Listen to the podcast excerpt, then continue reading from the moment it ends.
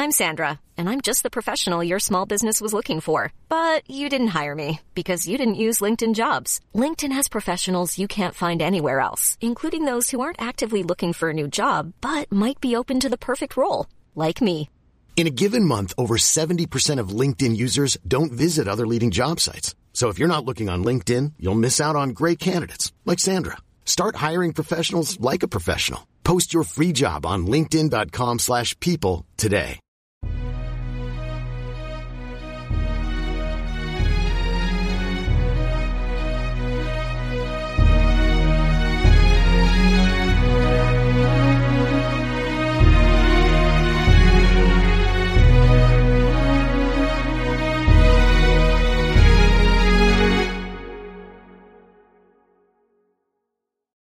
Ciao a tutti e benvenuti al 57 episodio di Pillole di Scienza.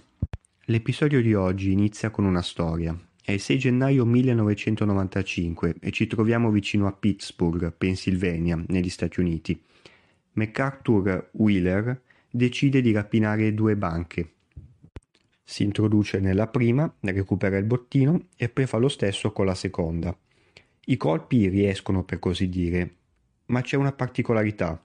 MacArthur non aveva nulla a coprirgli il volto, era a viso completamente scoperto. Grazie alle telecamere di sorveglianza delle due banche, poche ore dopo MacArthur viene rintracciato e quindi arrestato.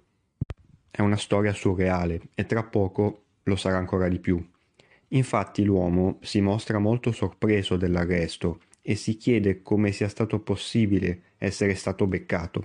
I poliziotti gli dicono che è stato semplicissimo perché è bastato vedere le telecamere di videosorveglianza per avere un volto da associare al rapinatore. Ma MacArthur insiste e dice è impossibile, io ero invisibile, non potevo essere visto. Allo sbigottimento dei poliziotti sentendo quell'affermazione, MacArthur disse di essersi cosparso di succo di limone e quindi di essere invisibile. Eh già, il nostro MacArthur aveva preso un bel granchio, insomma, perché pochi giorni prima eh, Clifton Earl Johnson, un suo amico, gli mostrò una cosa molto semplice ma a quanto pare di grande effetto per il povero MacArthur. Clifton infatti mostrò semplicemente che soltanto con una fonte di calore vicina era possibile vedere dei segni lasciati dal succo di limone su un foglio di carta. Questo esperimento ebbe un grande effetto su MacArthur, che si convinse che il limone avesse il potere, per così dire, di rendere invisibile qualunque cosa toccasse. Per essere sicuro di aver capito bene, eh, l'uomo fece anche un esperimento a casa sua da solo. Si cosparse di succo di limone e provò a fotografarsi con una Polaroid. Ecco, qui non è chiaro esattamente come andò la faccenda. Sarà stato per un problema della pellicola, oppure perché MacArthur, invece di inquadrare se stesso, inquadrò ad esempio il soffitto. Fatto sta che su questa foto lui non apparve e quindi si convinse definitivamente del potere del succo di limone. E da qui anche si convinse una volta per tutte a fare la duplice rapina andata poi, come ho detto poco fa.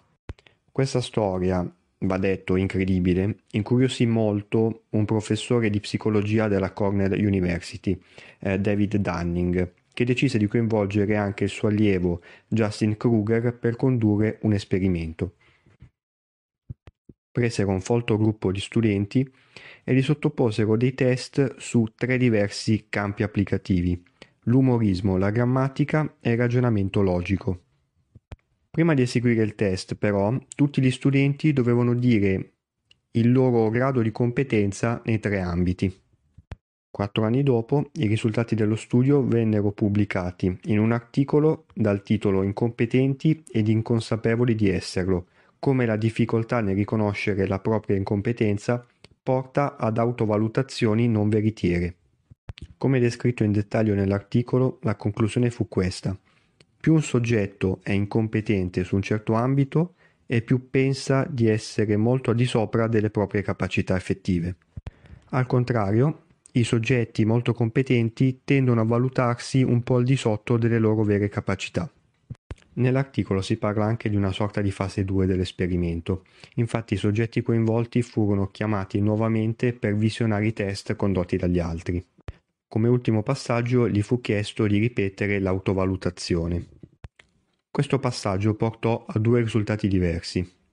Gli incompetenti in un certo ambito non cambiarono per nulla la propria autovalutazione, mentre quelli competenti la migliorarono. Nell'articolo si parla anche di un secondo esperimento condotto successivamente. I soggetti ritenuti incompetenti in un certo ambito in base ai risultati del primo test vennero richiamati e gli fu offerto un corso di introduzione alla materia in cui erano carenti. Come secondo step gli fu chiesto di ripetere nuovamente l'autovalutazione. Il risultato fu molto interessante perché ora queste persone erano finalmente in grado di autovalutarsi in modo più aderente alla realtà. Quindi una seppur minima infarinatura in una certa materia aiutava queste persone a capire che in fondo non ne sapevano poi così tanto di quell'ambito. Per tradurre il tutto in maniera semplice si potrebbe dire che alcuni soggetti sono talmente incompetenti in un certo ambito da non rendersi nemmeno conto di esserlo. Se ci pensate, questo è un aspetto molto frequente della vita di ognuno di noi. Eh, quante volte vi sarà capitato eh, di veder banalizzato il vostro lavoro magari da persone che si occupano di tutt'altro e non lo fanno con cattiveria, lo fanno semplicemente perché non hanno le basi per comprendere la complessità del lavoro che svolgete. Qualche volta in fondo l'abbiamo fatto tutti, insomma, non conoscendo bene un ambito viene facile eh, pensare che sia tutto molto più semplice di quanto poi non lo sia in realtà. L'incompetenza non permette di cogliere i dettagli, i vari passaggi per compiere certe attività e quindi tutto appare molto più semplice. Come descritto anche nell'ultimo esperimento, all'aumentare della competenza aumenta anche la capacità di capire per bene che cosa si ha davanti.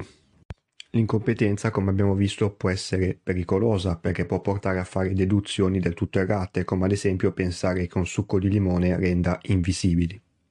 Questo effetto psicologico ha quindi, in seguito a questo esperimento, un nome, effetto Dunning-Kruger, dei due studiosi che hanno condotto i vari test. Un effetto Dunning-Kruger nella vita di tutti i giorni? Beh, le teorie del complotto. Pensiamo ad esempio alla famigerata Terra piatta.